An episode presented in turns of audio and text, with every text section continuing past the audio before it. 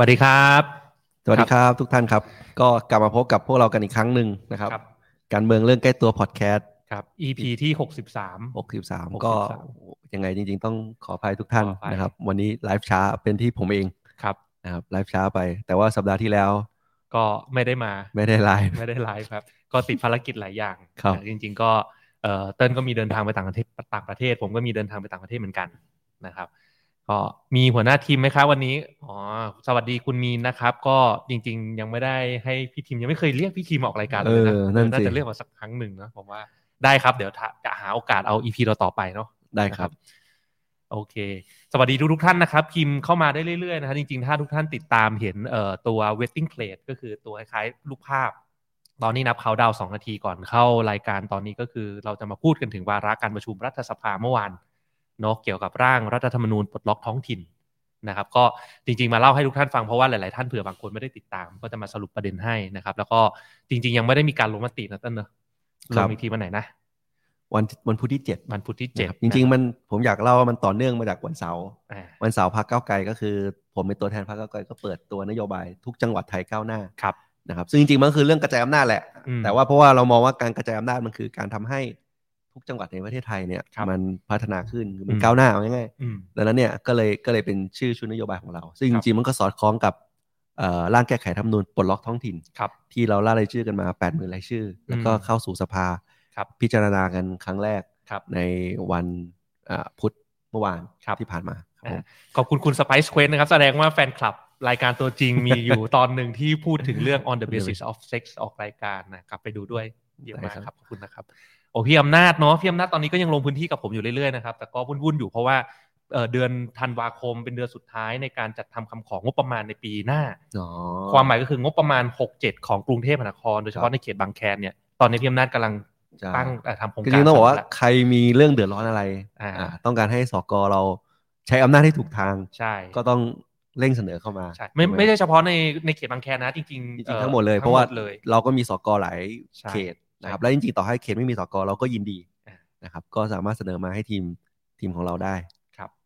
ก็ก่อนเข้าสู่เอ่อเนื้อหานะครับ วันนี้จริง ๆ ต้องสรุปให้ฟังก่อนว่าการประชุมรัฐสภาเมื่อวานเนี่ย คล้ายๆว่าเป็นความเข้าใจผิดแล้วกัน ครับ ผมผมพยายามสื่อสารเป็นแบบนี้นะ ก็คือ การอภิปรายในในหลายๆเพื่อนสมาชิกหลักจากหลายซีกฝั่งโดยเฉพาะในฝั่งสวแล้วกันนะ ก็จะบอกว่าเฮ้ยร่างรัฐธรรมนูญฉบับเนี้ยดีนะ ทุกคนบอกดีหมดเลย แต่ก็จะบอกว่า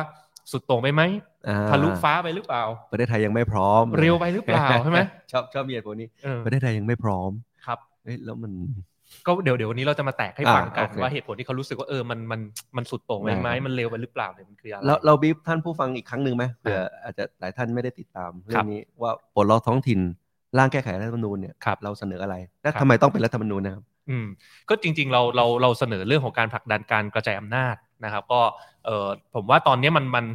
ในสากลโลกแล้วกัน แล้วก็ผมก็เชื่อว่าคนไทยหลาย ๆ คนไม่ว่าจะอยู่ในภาครัฐหรือเอกชนเนี่ยค่อนข้างมีความเชื่อที่ตรงกันแล้วเพราะมันเป็นข้อเท็จจริงว่ารับองค์กรใดๆก็ตามที่รวมศูนย์อำนาจไว้ส่วนกลางที่เดียวเนี่ยมันขยับเขยื่อนได้ช้า ถูกต้อง เนาะโอเค ถ้าเป็นบริษัทสตาร์ทอัพขนาดเล็กที่แบบเออซีโอสั่งเคาะอะไรได้ทุกอย่างเนี่ยผมว่ามันก็ยังยัง make sense ในระดับหนึ่งนะ เพราะบริษัทมันเล็ก มันเล็ก แต่ถ้ามันแบบเป็นองค์กรที่ใหญ่อย่างระดับประเทศ ครับ แบบเนี้ย อ่า โอ้โห ให้นายกคนเดียวไปคิดทุกเรื่องมันทำไม่ได้อยู่แล้วอย่างไรก็ตามมันต้องมีการกระจายอำนาจลงไป อันเนี้ยผมว่าเพราะฉะนั้นประเด็นเรื่องนี้มันไม่ได้เป็นเรื่องของการถกเถียงแล้วว่าจะทำไม่ทำหรือจะทำเมื่อไหร่ เพราะมันต้องทำมันต้องทำแล้วมันต้องทำเดี๋ยวนี้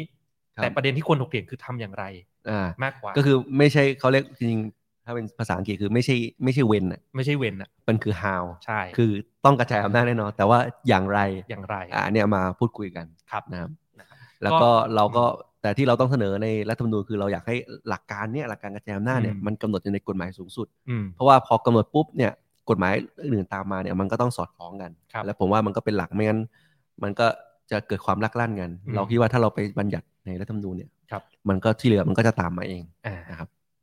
ก็พูดโดยสรุปก็คือให้งานเงินคนไปพร้อมๆกัน อ่ะเป็นยังไงบ้างพี่อาจจะบีบ ครับ สั้นๆนิดนึง ก็ครับคือที่ปัญปัญหา อืม ที่ผ่านมาเนี่ยเวลาท้องถิ่นจะทำอะไรสักอย่างเอาอย่างแรกก่อนปัญหาอย่างแรกคือไม่มีเงิน ครับ อ่าบางทีมีเงินแต่ไม่มีอำนาจ ครับ กฎหมายไม่อนุญาตให้ทำ อืม นะครับหรือว่าบางทีเนี่ยก็ไม่มีคนไม่มีกำลัง ไม่มีทรัพยากรเท่ากับรัฐส่วนกลาง ครับ ปัญหาอย่างเงี้ยสารวนกันอยู่อย่างเงี้ยซึ่ง ที่ผ่านมาเมืองไทยเนี่ยหมุดหมายแรกของการกระจายอำนาจอย่างจริงจังก็คือหลังรัฐธรรมนูญปี อืม 40นะแล้วก็มีพรบแผนและขั้นตอนการกระจายอำนาจปี ครับ 42 พูดง่ายๆคือจาก 40 จนถึงวันเนี้ย20 กว่าปีผ่านมาแล้ว เราก็ยังผลักดันการกระจายอำนาจไปไม่ถึงไหน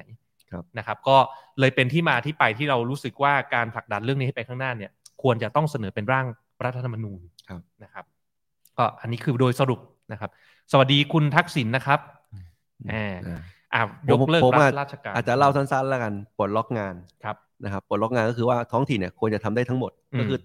ปัจจุบันกฎหมายมันเป็นบอกว่าท้องถิ่นทำอะไรได้บ้างหนึ่งสองสามสี่ ครับ อ่ะถ้าเกิดว่าอยู่ระหว่างตรงกลางเนี่ยก็จะถูกเอาผิดได้ว่า อืม เอ้ยคุณไม่มีอำนาจทำเหมือนจริงๆตัวอย่างที่เห็นชัดที่สุดคือ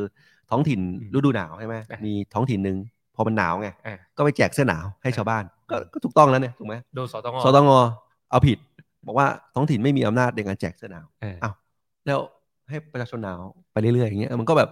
เออ คือ ถูกไหม คือผมว่ามันไม่สามารถที่จะเขียนกฎหมายเพื่อไป ใช่ นิยม เพื่อบอกว่า ได้หมด ท้องถิ่นมีอำนาจใส่เสื้อหนาแจกเสื้อหนาวมัน เออ มันเป็นไปไม่ได้ใช่ไหม ใช่ มันเราก็เลยกลับหลักว่าเอ้ยท้องถิ่นทำได้ทั้งหมด อืม ยกเว้นที่ห้ามทำเช่นกองทัพเงินตราสาร การ สัญญา ต่างประเทศ ระหว่างประเทศ อ่า ผมเชื่อมันตรงไปตรงมาว่าว่ากองทัพเนี่ยท้องถิ่นไม่ควรทำอยู่แล้ว ครับ ถูกไหมครับ อืม อันนี้เป็นเป็นปลดล็อกงาน อ่ะ อ่า แล้วก็ปลดล็อกเงินใช่ไหม อืม เพราะว่างานเงินคนที่ว่าต้องกระจายอำนาจไปเนี่ยเงินเนี่ยก็สำคัญที่สุด อืม ถ้าเงินจริงๆถ้าเงินไป เดี๋ยวงานกับคนก็ไปเอง ครับ ถูกไหมครับดังนั้นเนี่ยมันควรจะมีเป้าหมาย อืม แล้วก็ระยะเวลาที่ชัดเจนนะครับ ซึ่งเราก็มองว่าปัจจุบันเนี่ยเอ่อสัดส่วนรายได้นะไม่ใช่รายจ่าย อืม มันคือ 29 นะครับ อืม ซึ่งจริงๆไส้ในมันมีงบแฝงอะไรเยอะแต่ว่าเพราะว่ามันคือ 29 อืม เราก็ต้องการเพิ่มมา 50 อืม นะครับภายใน 3 ปี ครับ นะครับซึ่งจริงๆ เราก็อภิปรายยอมรับว่าเอ่อระยะเวลามันก็ปรับเปลี่ยนได้นะ ครับ แต่ว่าเราก็อยากคิดว่า 3 ปีมันเป็นไปได้ อืม นี่คือความตั้งใจคืออยากกระจายอำนาจไงสาม อืม ปีเราก็เลยกำหนดไว้ให้มันเร็วหน่อย ครับ นะครับแต่ว่าถ้าเกิดท่านใดมองว่าเอ้ยห้าปีสิปี เราก็ยืนยันไว้เลยว่า อืม คุยกันได้ เปลี่ยนได้ไม่ได้ติดอะไร ครับ นะครับนี่คือเรื่องของอืมอ่าเงินนะครับ อืม ส่วนคนแน่นอนก็อย่างที่บอกงานเงินคนไปพร้อมกันใช่ไหมครับ แล้วก็พอความเจริญมันไป คนมันก็กระจายไปตามงานก็อยู่ที่จังหวัดตัวเองใช่ไหคมรับ ครับอ่านี่ก็เป็นเรื่องสั้นๆแล้วเรื่องของโปรล็อกท้องถิ่น อ่ะฟังถึงเท่านี้ผมว่าก็ยังฟัง make sense นะ ผมก็ยังเชื่อว่าท่านผู้ฟังทุกๆท่านฟังแล้วเออแล้วมันไม่ดีตรงไหนอะไรอย่างนี้ใช่ไหมฮะจริง ๆ ต้องบอกก่อนว่าอย่างการอภิปรายเมื่อวานเนี่ยก็มีหลายคนออกมาเออพูดง่ายคืออภิปรายคัดค้านอ่ะผมลองไล่ไปทีละประเด็น อ่ะเดี๋ยว แล้วเดี๋ยเดี๋ยว ว เรา ผม ให้เติ้ลช่วย ผม ตอบ เสริมอีกนิดนึง อ่ะ ผมว่านี่เป็นเป็นประเด็นสำคัญเราก็ต้องเล่าว่า อืม เอ่อมันมีพูดถึงการยกเลิกราชการส่วนภูมิภาค อ่ะอันนี้ก็จริงๆเป็นประเด็นหนึ่งที่เมื่อวานมีการซักค้า อ่าน เหมือนกั ใช่ น แต่ว่าเราก็ต้องบอกว่าจริงๆสิ่งที่เราเสนอ อ่ะ ไม่ใช่การเสนอยกเลิกราชการส่วนภูมิภาค ครับ เราเสนอให้ทำประชามติ อ่ะ ไปถามประชาชนว่าเห็นด้วยไหม ครับ กับการยกเลิกราชการส่วนภูมิภาค อ่า ก็คือว่าจริง ๆ มันเหมือนกับว่าพูดง่ายๆคือทุกจังหวัดจะเหมือนกรุงเทพตรงนี้ดีกว่าทุกจังหวัดจะเหมือนกรุงเทพเลือกผู้ว่าเป็นผู้บริหาร อืม ถูกไหมครับแล้วก็เอ่อดูแลข้าราชการ ครับ ทั้งทั้งหมด อืม อ่ะมันก็เหมือนว่าจะต้องบอกว่าปัจจุบันเนี่ยมันมีเกษตรจังหวัด ครับ ก็อยู่กับนายนายคือปลัดเกษตร อ่ะ ที่นั่งกรุงเทพ ครับ พาณิชย์จังหวัดนายคือปลัดพาณิชย์ อื ที่ ม นั่งอยู่ที่กรุงเทพ อืม ถูกไหมครับนายอำเภอก็ทำงานอยู่กับผู้ว่า อืม ผู้ว่าก็ทำงานอยู่กับนายคือปลัด ครับ มหาดไทยที่นั่งอยู่ที่กรุงเทพ อ่ะ เขาทำงานแยกส่วนกันนา ค ย รับ คนละคนภารกิจคนละอย่างสังกัดคนละกระทรวง อืม เราก็เลยบอกว่า เอ้ย มันจะดีกว่ากับประชาชนมากกว่าไหม อืม ถ้าทุก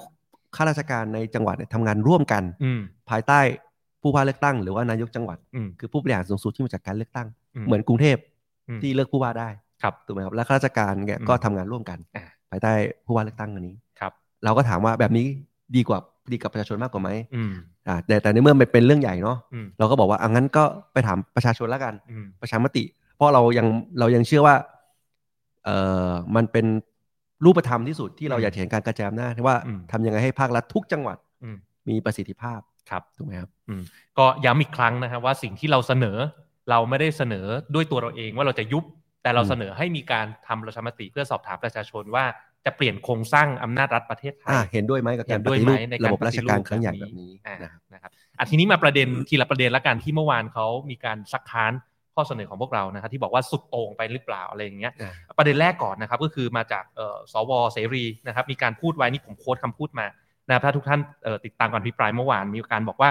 ประเทศไทยเป็นรัฐเดียว และบัญญัติตลอดมาในรัฐธรรมนูญ แล้วก็เราเห็นเป็นเรื่องสำคัญว่าอยากเห็นประเทศไทยเป็นรัฐรัฐเดียว ข้อเสนอของก้าวไกลเนี่ยของคณะก้าวหน้าเนี่ยร่างรัฐธรรมนูญปลดล็อกท้องถิ่นเนี่ยจะทำให้เรามีรัฐอิสระ 60-70 รัฐในประเทศหรือเปล่า อันนี้เติ้ล เติ้ลช่วยอธิบายท่านผู้ฟังนิดนึง เอ่อครับจริงๆประเด็นนี้จริงๆไม่ไม่ค่อยอยากอธิบายเท่า ไหร่คือ คือมัน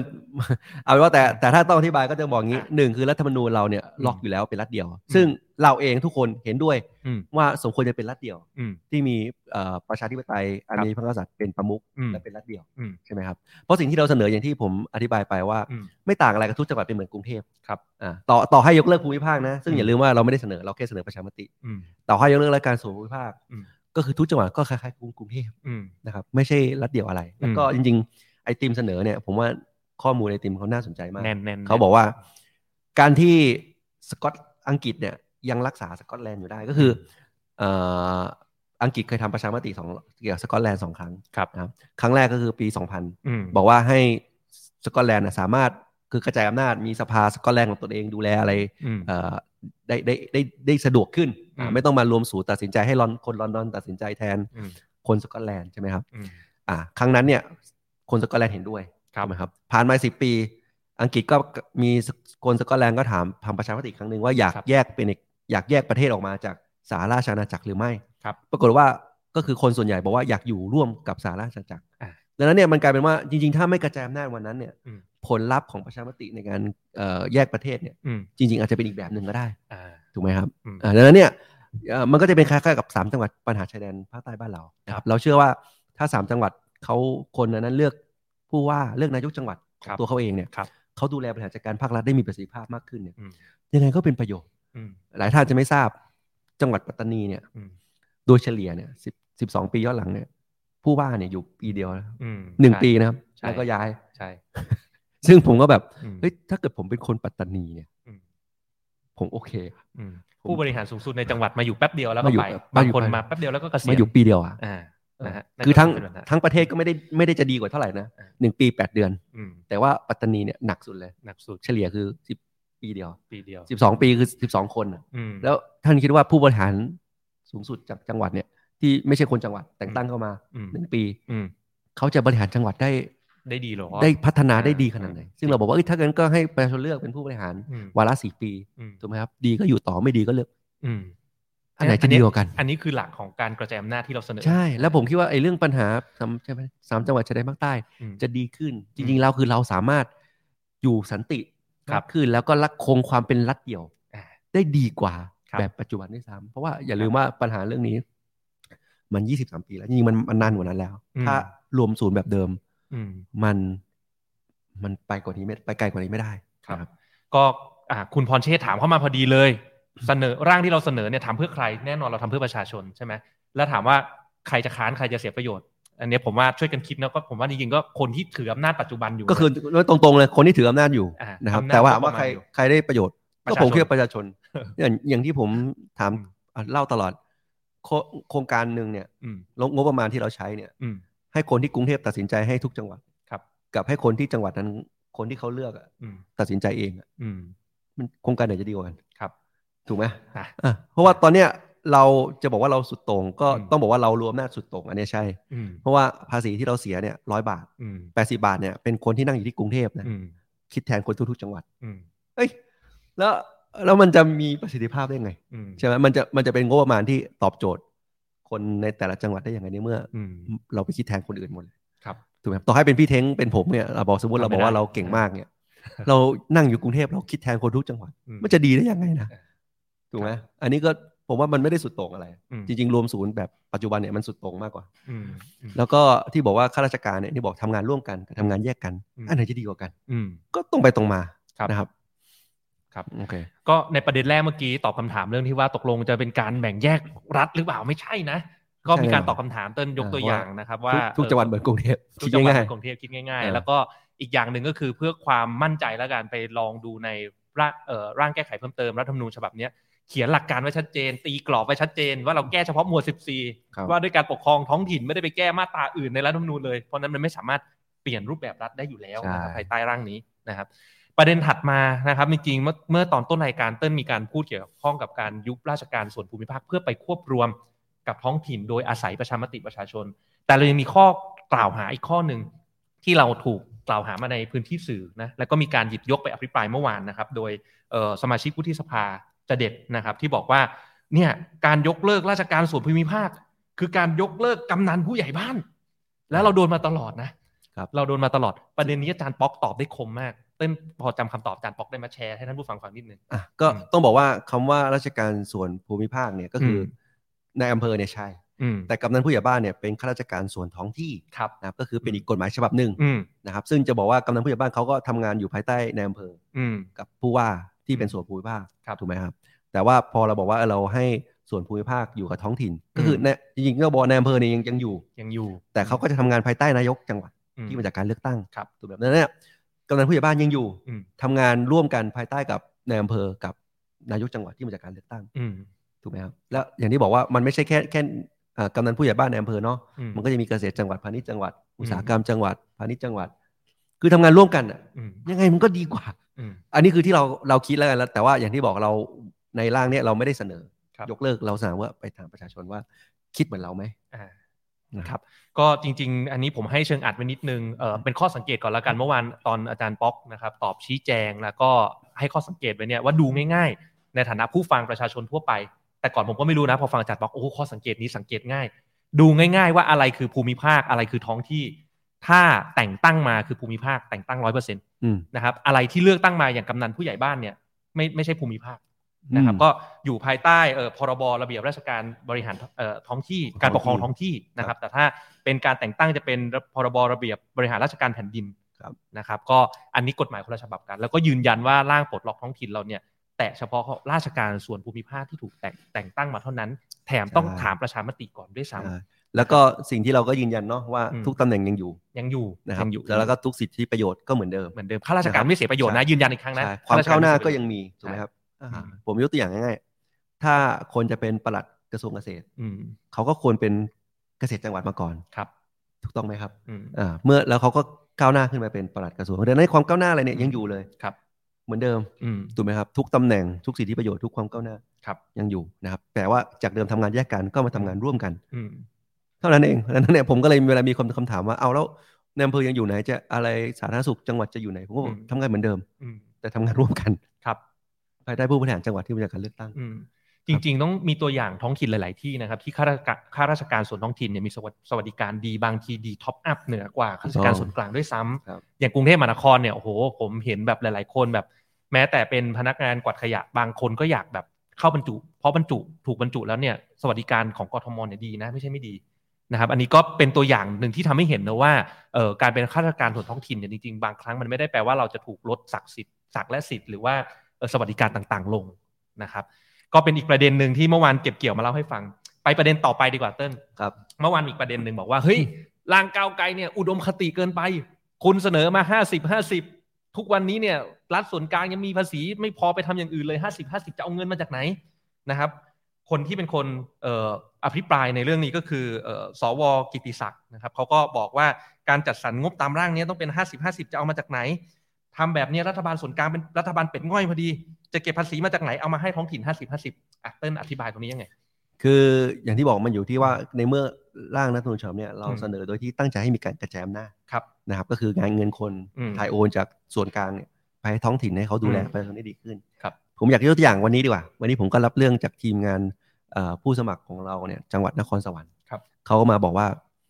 เอ่อท่านสสรู้ไหม อืม นครสวรรค์เนี่ยมีตัดถนน ไม่ใช่ตัดถนนเราขยายถนน อืม จากเดิมสองเลนเป็นสี่เลน อืม แล้วก็ชนก็คือครอสกันอะ อืม เอ่อจากสองเลนเป็นสี่เลน ก็คือมันเส้นใหญ่นะ แล้วก็มีรถวิ่งไปมา ครับ ไอ้สี่แยกนั้นอะไม่มีสัญญาณไฟแดง อืม เออ ก็คือมีแล้วก็มีคนตายทุกเดือน อืมสาเหตุเพราะ ก็เพราะว่ามันอยู่ภายใต้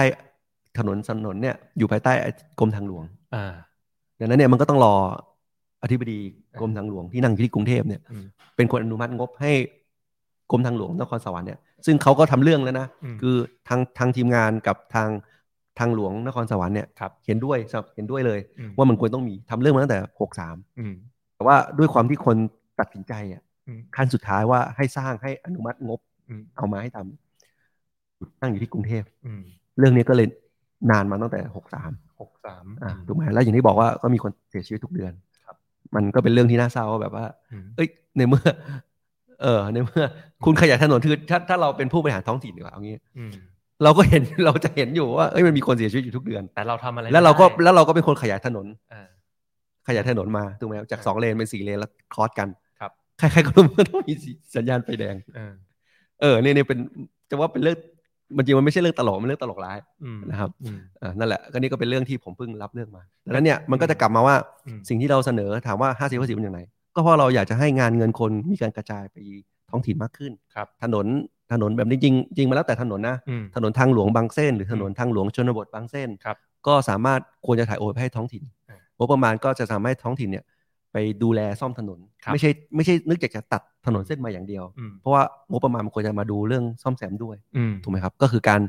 เอ่อถ่ายโอนมากขึ้น อืม ใช่ไหมครับ ครับ เอ่อเช่นเดียวกันในเรื่องของรายได้ อืม ดังนั้นเนี่ยจริงๆ พองานเงินคนไปใช่ไหมครับ แล้วก็ใน assumption ในสมมติฐานของเราก็เลยมองว่าข้าราชการอย่างที่เราเสนอไปว่าทำประชามติ ครับ แล้วก็ให้ข้าราชการส่วนภูมิภาคเนี่ยทำงานร่วมกัน ครับ ที่ท้องภายได้ผู้บริหารจังหวัดที่มีการเลือกตั้ง อ่ะ ดังนั้นเนี่ยสัดส่วนตรงเนี้ยจาก อืม 29 ก็จะขึ้นไป 50 ได้ ครับ ใช่ไหมครับ หรือแม้กระทั่งฝั่งรายได้เนี่ย อืม เราก็เคยพูดว่า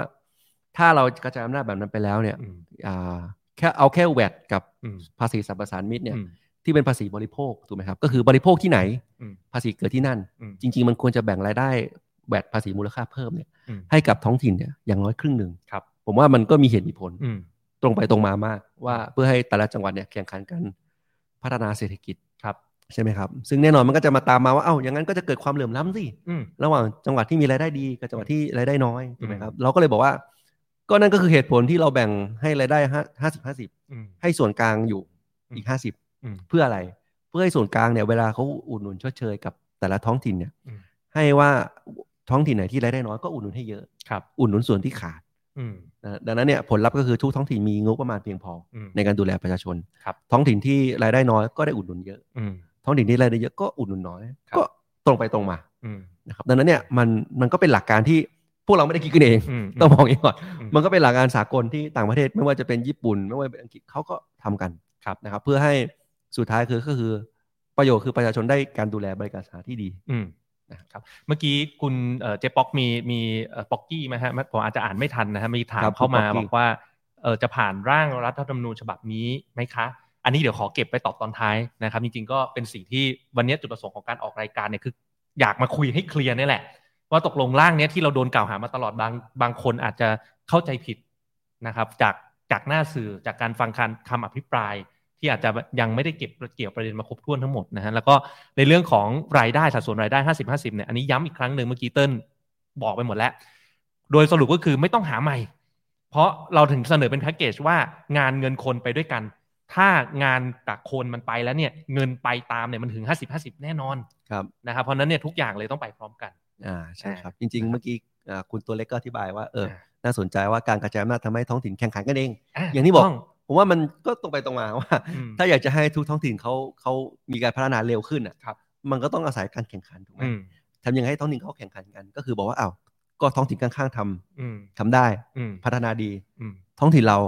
ก็ต้องการพัฒนาดี ครับ มันก็แข่งขัน อืม ถ้าถ้าผู้บริหารทำไม่ได้ เขาก็เลือกผู้บริหารคนใหม่ อ่า เพราะว่าเขาเห็นแล้วว่ามันทำได้นี่นะก็ ครับ ท้องถิ่นข้างๆทำได้ อืม อันนั้นเนี่ยการที่ว่าการระบบกลไกท้องถิ่นการมีการเลือกตั้งเนี่ย ครับ มันเกิดการแข่งขันโดยธรรมชาติ อืม อ่าให้ให้เอ่อภาครัฐเนี่ยมันมันต้องแข่งขันเพื่อมีประสิทธิภาพ ครับ ให้ประชาชนเลือก อืม ถูกไหมครับแต่ถ้าเป็นคนราชการที่แต่งตั้งเข้าไปเนี่ย อืม ก็ต้องก็พูดกันตามตรงว่าเขาเป็นคนเก่งมีความรู้ความสามารถเขาเป็น ค ครับ นตั้งใจ แต่ว่าแรงจูงใจกับ อืม แรงกดดันเนี่ย ครับ ในการพัฒนาเนี่ย อืม ผมว่าต่างกัน อืม เนาะ ครั ก็ บ ครับผม จริง ๆ ดูยอดวิวตอนนี้นี่ไลฟ์สดจากทุกช่องทางวันนี้ก็เป็นวาระที่ดูทุกท่านสนใจนะนี่ 40 คนบวกตลอดไม่เคยต่ำกว่านี้นะฮะ ก็เออปะเป็นประเด็นถัดไปต่อนะครับจริงๆเมื่อวานเนี่ย ยังมีข้อกล่าวหาอีกข้อหนึ่งแล้วกันผมใช้คำว่าก็ข้อกล่าวหานะเพราะเรารู้ว่าเราไม่ได้ต้องการเสนอมาเพื่อต้องการทำสิ่งที่ที่ที่เขากล่าวหาเรานะฮะก็คือมีข้อกล่าวหาว่า โอ้โห เสนอร่างรัฐธรรมนูญมาตอนเนี้ยมันจะหมดสมัยประชุมนี้แล้วมันจะชุดนี้มันจะถูกยุบแล้วเสนอมาหาเสียงหรือเปล่าเพราะรู้ว่าทำไม่ได้จริงอยู่แล้ว ข้อข้อนี้มันจริงหรือไม่เติ้ลอย่างแรกอืม เอ่อผมว่าถ้าเราตามตรงแน่นอนเราเป็นพรรคการเมือง อืม นะครับ ผมว่าก็เป็นเรื่องปกติเราก็ต้อง อืม นำเสนอว่าเราอยากเห็นนี่คือประเทศประเทศไทย อืม ที่เราอยากจะผลักดันวาระนี้ ครับ เพราะเรามองว่าเป็นประโยชน์ประชาชน ครับ ถูกไหมครับ อืม จริง ๆ ต้องบอกว่าเราเป็นพรรคการเมืองที่ อืม ที่แปลก อืม คือต้องต้องยืนยันก่อนนะ อืม ถ้าพูดตามตรงคืออุปสรรคการกระจายอำนาจที่ผ่านมา คือการเมืองระดับชาตินั่นแหละ อืมอืม ถูกไหมครับ อืม เพราะคนที่มีอำนาจคือคนการเมืองระดับชาติ ครับ ถูกไหมครับ อืม อ่าดังนั้นเนี่ยคนที่จะสามารถทำกระจายอำนาจก็คือการเมืองระดับชาติ อ่า แต่ในเมื่อเอ่อพรรคการเมืองที่ผ่านมา อืม เราก็ยังมองว่า อาจจะยังไม่ได้จริงจังเรื่องนี้ผลักดันเรื่องนี้ให้สำเร็จ อืม นะครับ แต่แต่ก็มีความพยายามก็พูดกันตามตรง อืม แต่เรายังเราด้วยความรวดเร็วของมันอะ อืม เราอยากให้มีการผลักดันเรื่องนี้ เราก็เลยต้องตั้งพรรคการเมืองใหม่นี้ขึ้นมา ครับ แข่งขันเลือกตั้ง อืม เข้าไปมีอำนาจเพื่อกระจายอำนาจออกมา ครับ นะครับ ซึ่งเป็นอะไรที่เพี้ยนมาก อ่า นะครับก็นี่คือเหตุผลที่ว่าทำไมเราเราถึงมาร่วมกันสนับสนุน อ่า คุณธนาธรตั้งแต่พรรคอนาคตใหม่เพราะว่า ครับ การที่ประเทศไทยจะมีจริงๆผมก็เคยคุยกับแกนะว่า มีคนบ้าๆโง่ๆแล้วแต่เสือกรวยเนี่ย อืม ถ้าเกิดขึ้นแล้วเนี่ยในประเทศไทยเนี่ยหายาก หมายถึงคุณธนาธร เออถ้าเออต้องทำให้สำเร็จ ทำให้สำเร็จ นะเอาเนี่ยพูดกันตามตรงว่าจะมีคนบ้าๆโง่ๆเสือกรวยอีกอีก มาหาเรื่องจะกลัวทำไม มาหามาทำการเมืองแข่งขันเพื่อเข้าไปแล้วกระจายอำนาจกลับมาเนี่ย อืม มันจะมีคนแบบนี้สักกี่คนในประเทศไทย อืมครับก็เต้นกำลัง ถูกไหม จะบอกว่าอ่ะโอเคอันนั้นคือที่มาที่ไปที่เราเสนอร่าง อ่ะ เข้ามา แล้วก็จริง ๆ มันไม่ผิดที่คนเป็นนักการเมืองจะหาเสียงไม่ผิดนะ ไม่ผิดผม แต่ ว่าตรงไป แต่ ตตรง อบ มา อย่างนี้ก่อนเมื่อกี้คุณเอ่อป๊อกกี้ก็ถามเหมือนกันว่าเออมันจะผ่านไหมโอเคสเต็ปแรกเรื่องโหวตไม่โหวตผ่านไม่ผ่านอีกเรื่องหนึงนะแต่ถ้าผ่านไปแล้วจะทันไม่ทันใช่ไหม อ่ะ ถ้าสมมติไม่ทันเนี่ยแล้วถูกยุบมาก่อนร่างตกไหม โอเค ต้องบอกไม่ตก ต้องอธิบายใช่ ไม่ตก เพราะว่า อืม มันก็เป็นกฎหมายเข้าชื่อเสนอกฎหมาย ใช่ คือมันเป็นผลสืบเนื่องจากพรบเข้าชื่อเสนอกฎหมายนะครับ อืม อ่าขายของนิดหน่อย ใคร คื เขาอ่ะ พว ผ ก ลงานเขาผลงานเขาผลงานเขาผลงานเขา คดีก็เป็น ขาย หนึ่งใน ขาย กรรมธิการแล้วกันไม่อยากจะบอกว่าเป็นผลงานผมคนเดียว ครับ เป็นกรรมธิการที่ผลักดันให้ร่างนี้ออกมา แล้วบอกว่ากฎหมายที่ประชาชนเข้าชื่อเนี่ย อืม ถ้ามันต้องตกไปเพราะหมดสมัยเนี่ย อืม ก็คนที่เข้าชื่อก็สามารถยื่นขอให้เข้ามาใหม่ได้ คนคิดครับคนคิด อ่าดังนั้นเนี่ยมันก็จะมีความต่อเนื่อง อืม ดังนั้นเนี่ยจะบอกว่าวาระจะหมดแล้วกฎหมายจะตกไปเนี่ยไม่ถูก เพราะว่ามันเอาขึ้นมาใหม่ได้ ถ้าวันหนึ่งประเทศไทยกระจายอำนาจได้จากร่างนี้นะ นี่คนนี้ฮะผลงานคนนี้ฮะ เพราะร่างไม่ตกไป เพราะว่าเป็นร่างที่ประชาชนเข้าชื่อมา และประชาชนตัวแทนของผู้เข้าชื่อ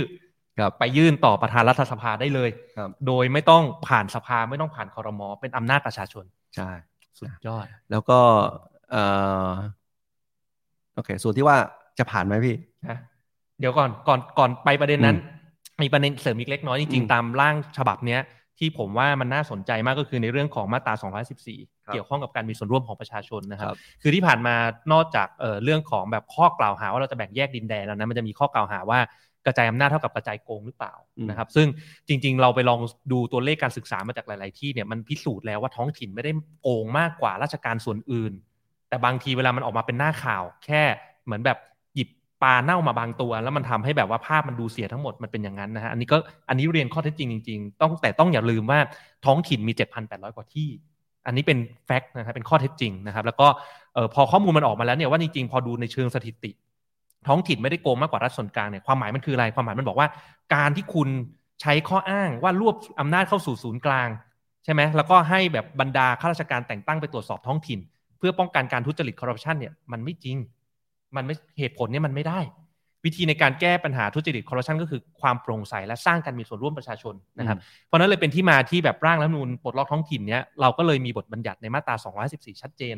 ไม่ว่าจะเป็นเรื่องของสภาพลเมืองนะครับ จริงๆอาจารย์ปิยบุตรก็มีอภิปรายในในสภาเมื่อวานถ้าไปลองย้อนฟังนะครับ ผมว่าไอเดียมันก็ดี คือที่ผ่านมาเนี่ยสภาพลเมืองต่างจากสภาที่แบบเป็นนักการเมืองมาเลือกตั้งยังไงนะฮะก็คือหมุนกันเลยตามทะเบียนเลยที่ไปลงทะเบียนไว้นะครับ แล้วก็หมุนกันไปเลยหรืออาจจะแรนดอมมาก็ได้นะสุ่มมาก็ได้ เพื่อที่จะให้ปราศจากการครอบงำจากเอ่ออิทธิพลทางการเมืองเนาะแล้วก็ให้สภาพลเมืองเนี่ยเป็นกลไกในการมาร่วมตรวจสอบนะครับจริงๆเรื่องนี้เต้นก็เคยเสนอเรื่องของทาวฮอเรื่องของอะไรด้วยนะครับแล้วนอกจากเรื่องของสภาพลเมืองแล้วเนี่ย ในมาตรานี้ก็ยังมีการพูดถึงการจัดทำงบประมาณแบบมีส่วนร่วมนะครับผมไม่ผมว่าน่าจะเป็นครั้งแรกนะในรัฐในรัฐธรรมนูญตลอดที่เราเขียนมาในประเทศคำคีย์เวิร์ดเนี่ยจะน่าจะถูกบรรจุเป็นครั้งแรกนะครับ ก็คือ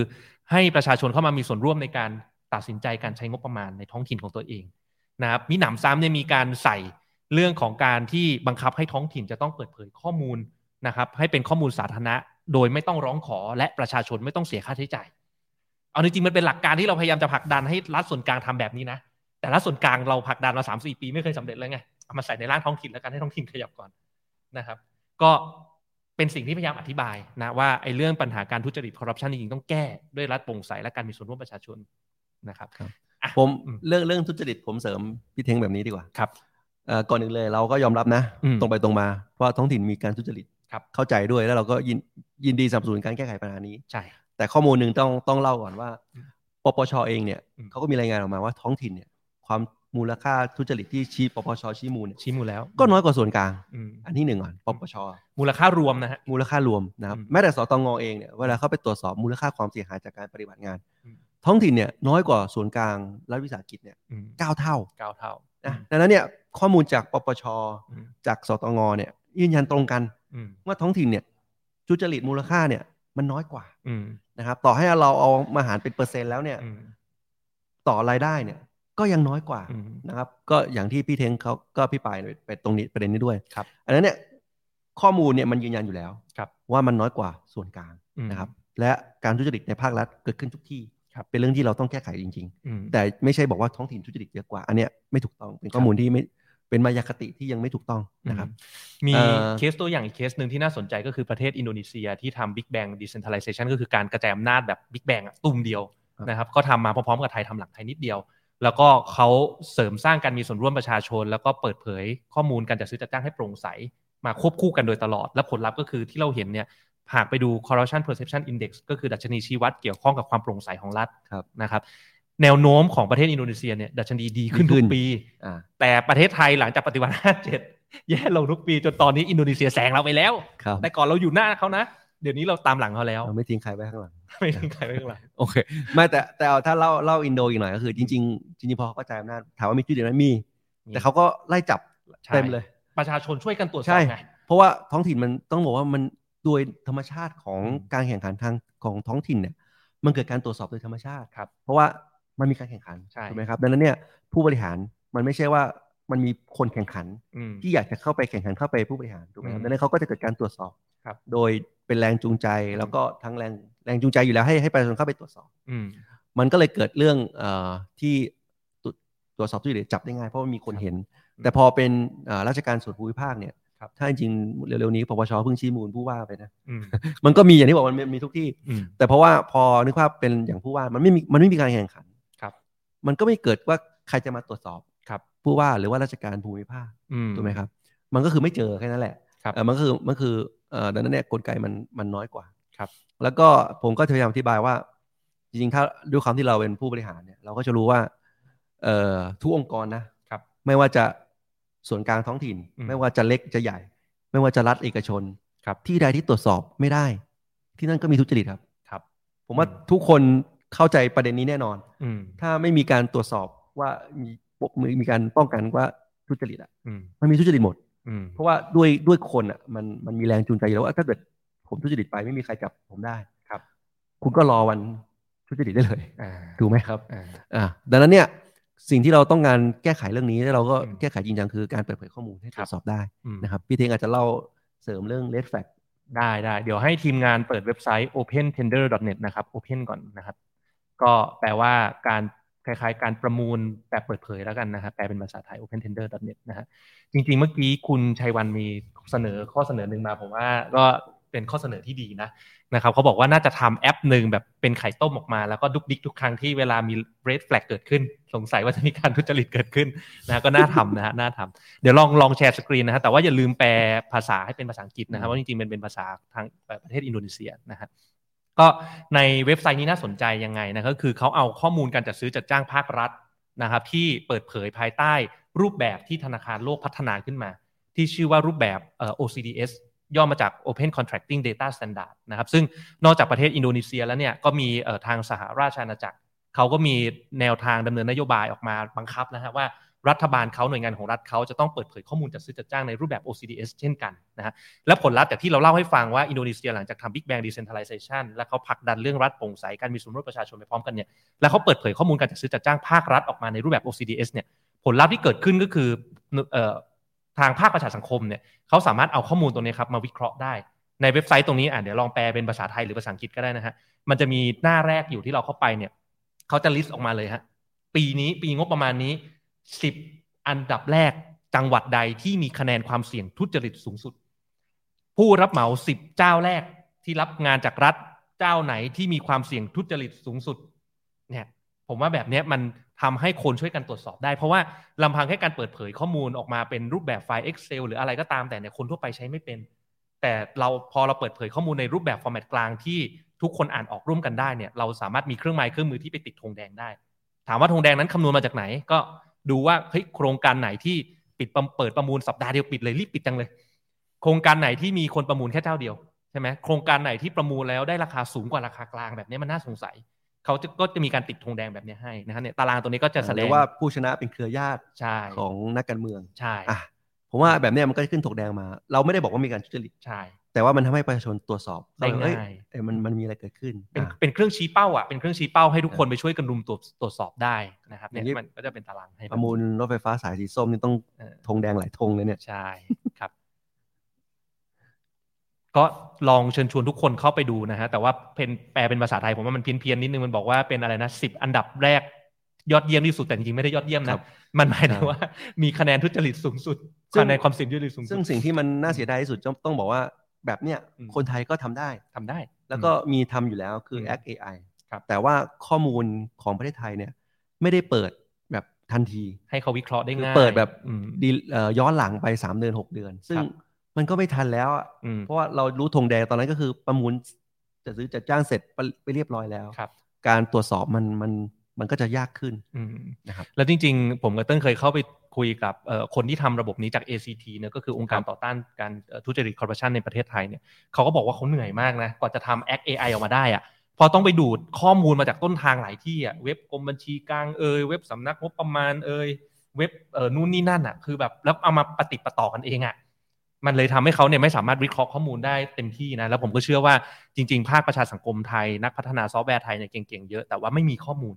ถ้าภาครัฐเปิดเผยข้อมูลในรูปแบบที่ประเทศอินโดนีเซียเปิดเนี่ยโหผมว่าระเบิดพลังการตรวจสอบการทุจริตเนี่ยกระจายนะเหมือนมีประชาชน 60 กว่าล้านคนน่ะเป็นหูเป็นตาแทนปปช ซึ่งแต่งตั้งมาจากใครก็ไม่รู้ ใช่ไหมฮะช่วยกันตรวจสอบการใช้เงินภาษีของพวกเราได้นะครับ ครับก็ขายของอีกหนึ่งก็คือเดี๋ยววันที่ 9 นะครับ อืม พี่เทงก็จะ ครับ มีการพี่เทงและพรรคก้าวไกลก็จะเปิดตัวเรื่องนโยบายราชการไทยก้าวหน้า อ่า อ่ะก็จะเป็นเรื่องของ มีพูด การโปร่งใส ครับ ประสิทธิภาพปลอดภัย อืม อ่ะเท่านี้สามปอสามปอ สามปอ จำจิ้มไว้ก่อนเราจะมีเปิดนโยบายเรื่องนี้ต่อจากนโยบายทุกจังหวัดไทยก้าวหน้าที่เปิดไปแล้วเมื่อวันเสาร์ที่ผ่านมา ครับ นะครับ อ่ะมาสรุปท้ายรายการจากคำถามของคุณป๊อกกี้ดีกว่า อ่ะ นะ ว่า ฮะที่ จะ ว่า ผ่านไหม จะผ่านไหมอ่ายังไงดี คือต้องบอกก่อนว่าพอเสนอเป็นร่างรัฐธรรมนูญเนี่ยหนีไม่พ้นจริงๆนะฮะว่าจะต้องอาศัยเสียงของทางฝั่งวุฒิสภาหนึ่งในสามนะครับ ก็เป็นที่มาที่ไปถ้าทุกท่านติดตามการอภิปรายเมื่อวานเนี่ยคุณธนาธรอภิปรายสรุปได้ดีมากๆนะแล้วก็พูดไว้ค่อนข้างชัดเจนว่าเฮ้ยพวกเราเนี่ยตั้งใจดีในการมาเสนอร่างนี้เพื่อผลประโยชน์ของประชาชนนะฮะแล้วก็จริง ๆ หลาย ๆ อย่างที่ข้อกล่าวหาที่ลิสต์มา4ีหประเด็นตอนแรกเนี่ยเป็นข้อกล่าวหาที่เขาเข้าใจผิดแล้วกันนะฮะแล้วเราก็พยายามสื่อสารทำความเข้าใจ นะครับก็พยายามที่จะสื่อสารว่าเอ่อถ้าไว้วางใจว่าเรามีเจตนาที่ดีเนี่ยอย่างน้อยๆ เห็นด้วยไม่เห็นด้วยในรายละเอียดเนี่ยไปว่ากันในวาระที่สองแล้วถึงแม้วาระที่สองวาระที่สามยังพิจารณาไม่ทันชุดหน้าก็ยังถูกหยิบมาพิจารณาได้ต่อมันไม่ได้ตก เพราะฉะนั้นณตอนเนี้ยวันที่เจ็ดเนี่ยอยากให้รับหลักการไปก่อนแล้วไปพูดคุยกัน เพราะหลักการตรงนี้เขียนไว้กว้างมาก คือต้องการแก้ไขเกี่ยวข้องกับเอ่อหมวด 14 การปกครองส่วนท้องถิ่นเพื่อการกระจายอำนาจ นะฮะเราไม่ได้เราไม่ได้ไปล็อกรายละเอียดพวกนี้ในหลักการแต่อย่างใดทุกอย่างปรับแก้ได้หมด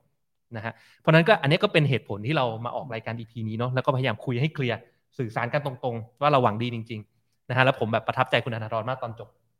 ผมยื่นมือให้กับทุกท่านแล้ว แต่ผมหวังว่าทุกท่านจะยื่นมือมาจับมือกับผมด้วยนะฮะก็ก็เป็นสิ่งที่ผมกับเต้นก็พยายามจะสื่อสารแบบนี้เหมือนกันนะครับ และที่จริงผมก็ยังมีความเชื่อความหวังนะเต้น เพราะว่าจริงๆเนี่ยผมก็จากประสบการณ์โดยส่วนตัวของผมที่ทำงานในสภาแล้วกันเนาะเคยไปสัมผัสคุกคีเคยไปพูดคุยกับสมาชิกวุฒิสภาหลายท่านเนี่ยจริงๆ หลาย ๆ ท่านมีเหตุและผลนะมีเหตุและผลนะครับ จริงๆเนี่ยอย่างกรณีของยติประชามติ เพื่อยกร่างรัฐธรรมนูญใหม่ทั้งฉบับเนี่ยถ้าเราลองย้อนไปดูนะครับหลายสวหลาย ๆ ท่านไม่เห็นด้วยกับการแก้ไขทั้งฉบับ เพราะเขาเชื่อว่าไม่ใช่ทางออกทางการเมืองนะเขาเชื่ออย่างนั้นแต่เขาโหวตให้ว่าให้ไปทำประชามติ เพราะเขาให้เหตุผลว่ามันไม่ใช่หน้าที่หรือสิ่งที่เอ่อสมาชิกสภาเนี่ยจะต้องไปตัดสินแทนประชาชน เราไม่ควรไปขวางการทำประชามติ ถ้าคุณเชื่อในระบอบประชาธิปไตยอะนะครับเพราะฉะนั้นเขาเลยโหวตให้ผ่าน อันนี้คือเห็นได้ชัดว่าเขามีเหตุและผลนะรู้จัก ครับ เอ่อคิดแล้วก็วิเคราะห์นะครับในการลงคะแนนเสียง อืมก็ และ หวัง อืม หวังว่า ปลดล็อกท้องถิ่นก็จะมองแบบเดียวกัน อ่ะ ว่า ผมผมยัง เพราะว่า เชื่ออย่างนั้น แม้แต่เรื่อง ผมยังเชื่อ ภูมิภาค อย่างนั้น อย่าลืมว่าเราไม่ได้เสนอยกเลิก ใช่ เราเสนอให้ทำประชามติ อ่า ครับ นะครับ ก็ยังเชื่ออย่างนั้นนะฮะแล้วก็พยายามผลักดันไปข้างหน้าก็อยากให้ติดตามวันที่เจ็ดเนาะเก้าโมงครึ่งเก้าโมงครึ่งขานชื่อเป็นรายบุคคลด้วยวิธีการลงคะแนนสามชั่วโมงอย่างน้อย แล้วก็จริงๆต้องบอกว่าสุดท้าย เราอยากให้ผ่าน อืม นะเพราะว่าการบัญเอ่อบัญญัติเรื่องหลักการกระจายอำนาจเนี่ย ครับ ในรัฐธรรมนูญมันจะทำให้ทุกอย่างชัดเจนขึ้นและง่ายขึ้น แล้วอกทุกองคาพยพก็จะขยับไป ครับ การกระจายอำนาจมากขึ้น อืม นะครับ แต่ถ้าสมมติกรณีที่ไม่ผ่าน อืม เราก็ยืนยันว่าสิ่งที่เราจะเสนอเมื่อเป็นรัฐบาลก้าวไกลจริงๆ ก็คือสิ่งที่เราเปิดในนโยบายทุกจังหวัดไทยก้าวหน้าเนี่ย ครับ เอ่อมันสอดคล้องกับร่างปลดล็อกท้องถิ่นเนี่ย อืม ไว้ครอบคลุมใกล้เคียงกัน แต่ว่าแน่นอนอย่างที่บอก ถ้ารัฐธรรมนูญมันก็ดีกว่ามันบังคับได้หมด แต่ถ้าเกิดไม่ผ่าน คือมองว่าถ้ารัฐธรรมนูญผ่านเนี่ยมันก็เหมือนเป็นการบิ๊กแบงมันเร็ว ครับ หลายๆอย่างมันจะขับเคลื่อนตามนั้น แต่ถ้าไม่ผ่านในรัฐบาลก้าวไกล อืม เราก็พร้อมนะครับ ไม่ว่าจะเป็นร่างกฎหมายกระจายอำนาจฉบับใหม่ไม่ว่าจะเป็นร่างประมวลท้องถิ่นนะครับ หรือว่าว่าควรจะกระจายงานเงินคน เราก็บอกว่ามี2องแสนล้านบาทสี่ปีทำได้แน่นอน ถ้าเรา อืม ถ่ายถ่ายโอน แผนกระจายอำนาจฉบับที่สาม อืม นะครับดังนั้นเนี่ยก็มีการเตรียมความพร้อมไว้เรียบร้อย ครับ นะครับ ว่าถ้าอ่าเราได้รับความไว้วางใจจากประชาชน ครับ เราก็ผลักดันในนามรัฐบาลก้าวไกลได้ ครับ ได้ทันที เมื่อกี้มีคอมเมนต์มาอย่างหนึ่งบอกสปอยสัดส่วนกรรมาธิการพักก้าวไกล ให้ฟังก่อนได้ไหม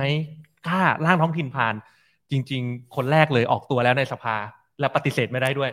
บอกว่าผมพร้อมจะเข้าไปนั่งเป็นกรรมาธิการคือคุณธนาธรจึงรุ่งเรืองกิจนะ จริง ๆ เดี๋ยวเดี๋ยวก่อนพี่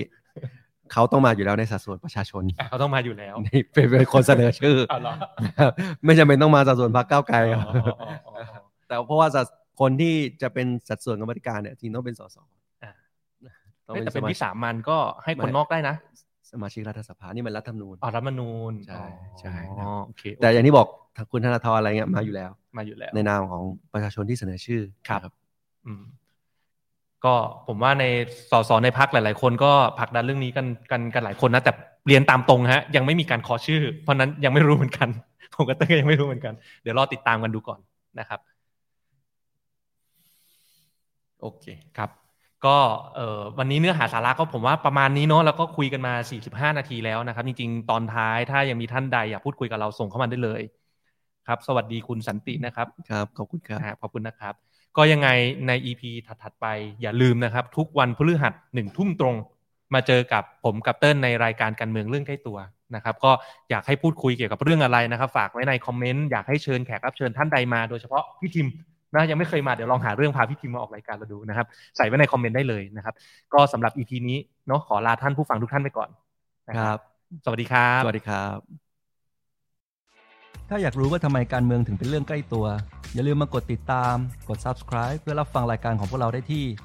YouTube, Apple Podcast, Spotify หรือช่องทางอื่น ๆ ที่ทุกท่านสะดวกอย่างจูฟก็ได้นะครับ สำหรับใครที่ต้องการติดตามการทำงานของพวกเราสองคนอย่างใกล้ชิด เพื่อทำให้การเมืองกลายเป็นเรื่องใกล้ตัวมากขึ้น ก็เข้าไปกดไลค์ กดติดตามแฟนเพจของพวกเราได้ที่ สสเทงนัทพงษ์เลืองบรรยาวุฒิ และสสเติ้ลวรภพวิริยโรธ แล้วพบกันใหม่ใน EP หน้า สวัสดี ส ค วั รั ส บ ดีครับ